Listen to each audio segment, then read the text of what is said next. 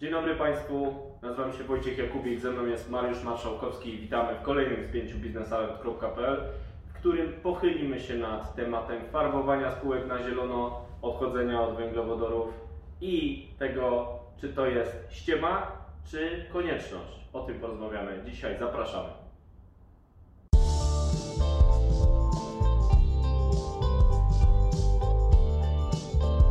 Zapraszamy na spięciebiznesalert.pl.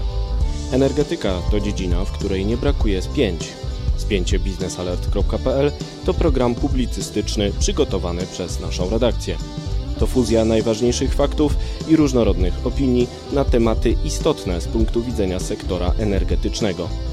Energia elektryczna i gaz, atom i OZE wszystkie te zagadnienia mieszamy niczym miks energetyczny dogłębnie i z komentarzem na koniec każdego tygodnia.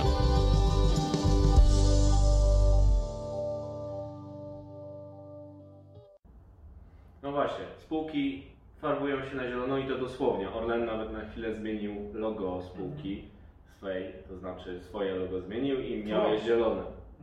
A nawet, nawet kolor loga, to znaczy te elementy czerwone stały Tak. się na chwilę zielone, ale oczywiście nie poprzestał na tym, powiedział, że będzie neutralny klimatycznie do połowy e, tego wieku. To jest doniosła wieść, no bo Orlen obecnie jest spółką węglowodorową. Nie można powiedzieć, że jest neutralny dla klimatu, bo emituje bardzo dużo, wydobywa ropę i gaz.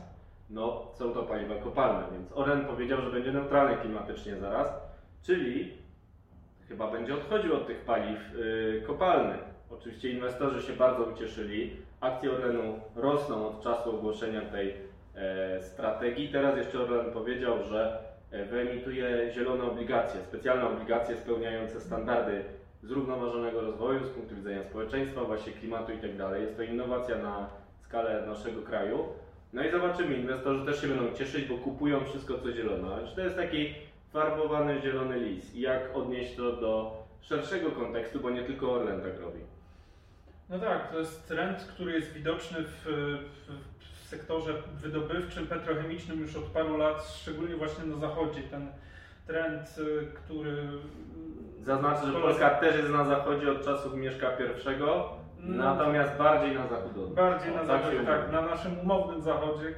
y, Jest to trend widoczny już od paru lat. No przecież najlepszym przykładem jest Statoil norweski, który zmienił nazwę na Equinor, łącząc się z różnymi spółkami też A zajmującymi się. Equinor znaczy equilibrium z łaciny, czyli równowaga i nor, norweska, czyli norweska równowaga. Tak, no to jest, to jest, to jest taki standard, sztandarowy przykład tego, jak właśnie zazieleniają się spółki, aczkolwiek no tutaj trzeba popatrzeć na to, że, że Equinor pomimo tej zmiany nazwy i oczywiście wielkim, wielkim planom transformacyjnym no jest jedną z największych spółek wydobywczych ropy naftowej na świecie. Tak? I przez dziesięciolecia jeszcze będzie. Dokładnie, no tutaj w, widzimy też taki konflikt e, pomiędzy na przykład ekologami, środowiskami ekologów, a, a rządem norweskim o to, czy dalej wydobywać ropę na przykład na, na, na Morzu Północnym, czy teraz ostatnio mm, pojawiały się e, różnego typu plany zablokowania norweskich planów eksploracyjnych węglowodorów na e, Morzu Barenca, czyli Żeby na tej misie północy polarne były bezpieczne.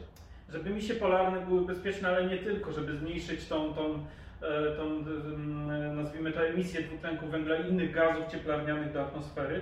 No tym krokiem teraz poszła Dania, która ostatnio zdecydowała o tym, że e, do 2050 roku całkowicie e, zatrzyma rozwój pól roponośnych na swoich e, wodach Morza Północnego. No to też jest pewien e, sygnał, znak czasu, że państwa, które w zasadzie swoją, e, swoją, e, swoje bogactwo zbudowały właśnie na węglowodorach, bo i zarówno Norwegia, która przecież od, e, od kilkudziesięciu lat jest jednym z głównych dostawców ropy naftowej dla państw europejskich, dla europejskich gospodarek, no na tym zbudowała swoje bogactwo, zbudowała swój fundusz, który, dzięki któremu teraz będzie mogła inwestować w różne właśnie zielone projekty. Inwestuje na przykład w elektromobilność od wielu lat. Dlatego Norwegia jest pionierem elektromobilności, Tak. jest właściwie w awangardzie, no bo przekierowuje te petrodolary na inwestycje Tak, na w zielone. elektryczne. Dokładnie. No i teraz pytanie, no bo mówimy tutaj o państwach, które właśnie przez wiele dziesiąt lat zbudowały swoje bogactwo na e, czerpaniu korzyści z eksportu, wydobycia węglowodorów, czyli tych bardzo emisyjnych źródeł energii.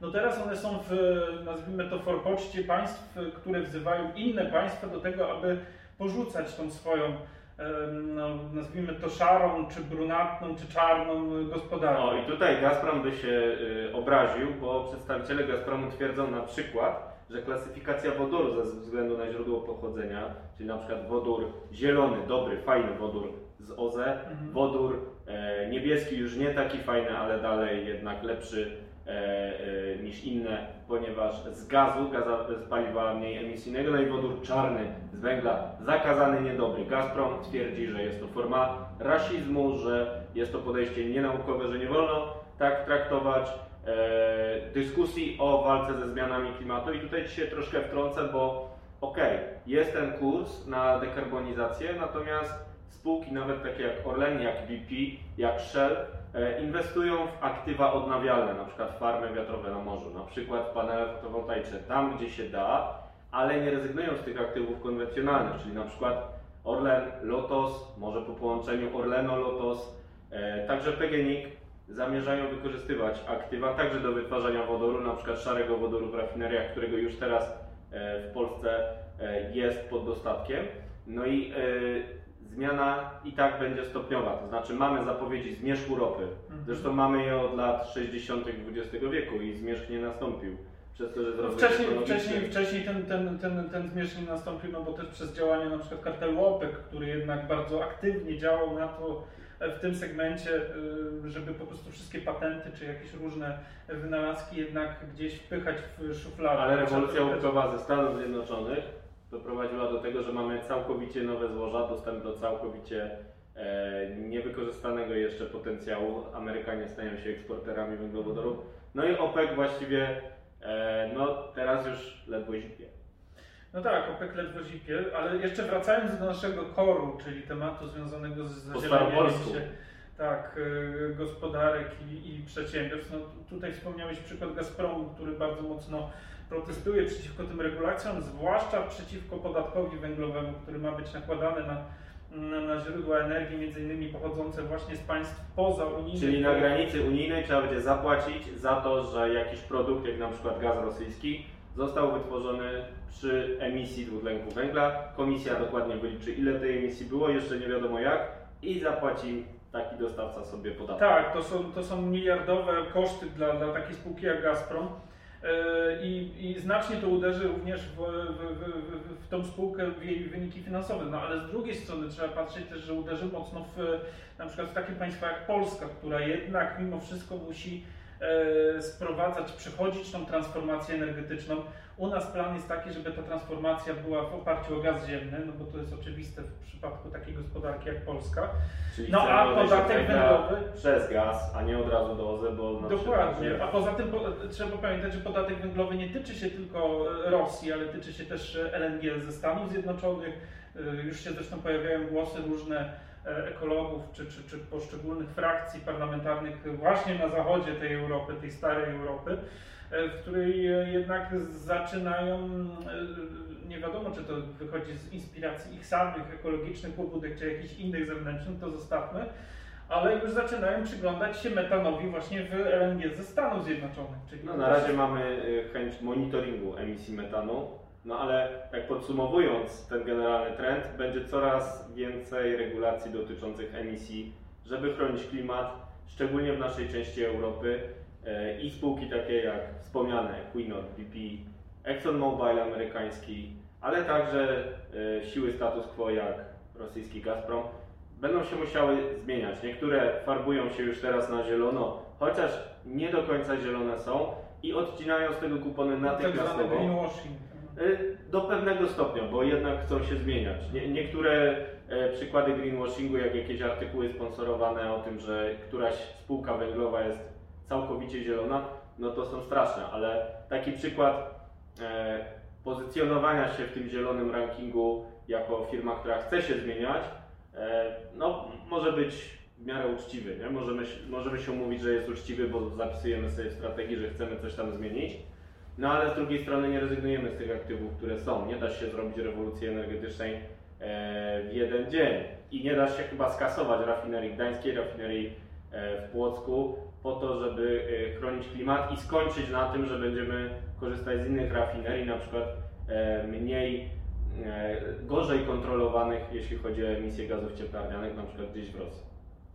No tak, zdecydowanie. No to co jeszcze może na koniec dodam to, że jeżeli chcemy zazieleniać się, czy te działania zazieleniające, one muszą faktycznie polegać na jakiejś systemowej zmianie, a nie tylko takiej, mm, nazwijmy to PR-owej, y, że na przykład, nie wiem, spółka węglowa, y, naftowa, czy jakakolwiek inna kupi 50 samochodów elektrycznych do, do, do swojej, albo zamontuje 10 paneli fotowoltaicznych na, na biurze. Zdjęcie prezesa na Twittera. No tak, no to, no, ale takie rzeczy się dzieją i to jest, tak. to jest coraz bardziej popularne też wśród, bo nie mówimy tutaj oczywiście, przemysł energochłonny będzie wymagał energii elektrycznej, i panele fotowoltaiczne siłą rzeczy nie zastąpią tego konwencjonalnego, stabilnego źródła energii. Natomiast no, na przykład niektóre, nie będę tu wymieniał z nazwy spółki, czy, czy i prywatne, i państwowe, no, zaczynają wchodzić w ten trend, że kupią kilka samochodów elektrycznych, zrobią wielką pompę z otwarcia e, jakiegoś, e, jakiejś instalacji fotowoltaicznej wielkości 50 kW powiedzmy i, i już robią z tego wielką wielką informację, tak, jesteśmy zieleni. No nie, na tym to nie polega, no trzeba jednak... No zmiany osoby strategiczne i widać, że strategia tych spółek się zmienia i y, zmiany tej strategii widoczne w Europie Zachodniej, w Stanach Zjednoczonych, także już pojawiają się w Polsce. Właśnie Orlen jest przykładem, może być takim przykładem Polska Grupa Energetyczna, y, no ale i w polityce energetycznej Polski do 2040 roku jest coraz więcej y, mowy o transformacji energetycznej, Oczywiście nie w samych superlatywach. Jest także e, wiele e, problemów związanych z transformacją energetyczną, ale nie udajemy już, że jej nie ma. Czyli no, tego całego farbowania na zielono niech zostanie chociaż trzeźwe, e, rozważne spojrzenie na zmiany w energetyce, które już się zaczęły, które e, nie są przedmiotem dyskusji, bo one już e, zachodzą i warto coś z tym w końcu zrobić. No tak, no i przede wszystkim e, spółki muszą też patrzeć na kwestie ekonomiczne, tak? Czyli z jednej strony patrzymy na transformację energetyczną jako coś, co pozwoli nam w czystszym środowisku żyć, przebywać, no ale musimy też patrzeć na to, że o ile Kowalski może sobie po zwykłych, standardowych Kowalski może sobie zamontować panele fotowoltaiczne, które obniżą mu koszty, zmienić samochód na, z spalinowego na elektryczny, co też może mu obniżyć koszty, wymienić Albo podwyższyć, jeśli chodzi o samą cenę samochodu. Albo podwy... i serwis też druga sprawa, ale może wymienić, może wymienić e, piec e, węglowy na pompę ciepła. Okej, okay, to się przyczynia w jakimś mikrostopniu do, do poprawy klimatu, no ale spółka jednak mimo wszystko musi patrzeć na kwestie ekonomiczne, czyli ile kosztuje ich produkt, a produkt będzie kosztował tyle, ile wynosi siła pracy, czy koszt pracy plus cena energii. No i tutaj niestety trzeba to pogodzić i trzeba zrozumieć, że nie od razu Rzym zbudowano, nie od razu wszystkie drogi do Rzymu zbudowano, no i też nie od razu Rzym zazieleniono. Ale y, trzeba próbować i na pewno będziemy śledzić, jak naszym spółeczkom kochanym idzie ta droga ku neutralności klimatycznej, ku zazielenieniu energetyki do stopnia, który jest możliwy e, zgodnie z twardymi danymi, o których przed chwilą mówił Mariusz. Szanowni Państwo, to wszystko w dzisiejszym spięciu biznesalert.pl. Dziękujemy bardzo i zapraszamy już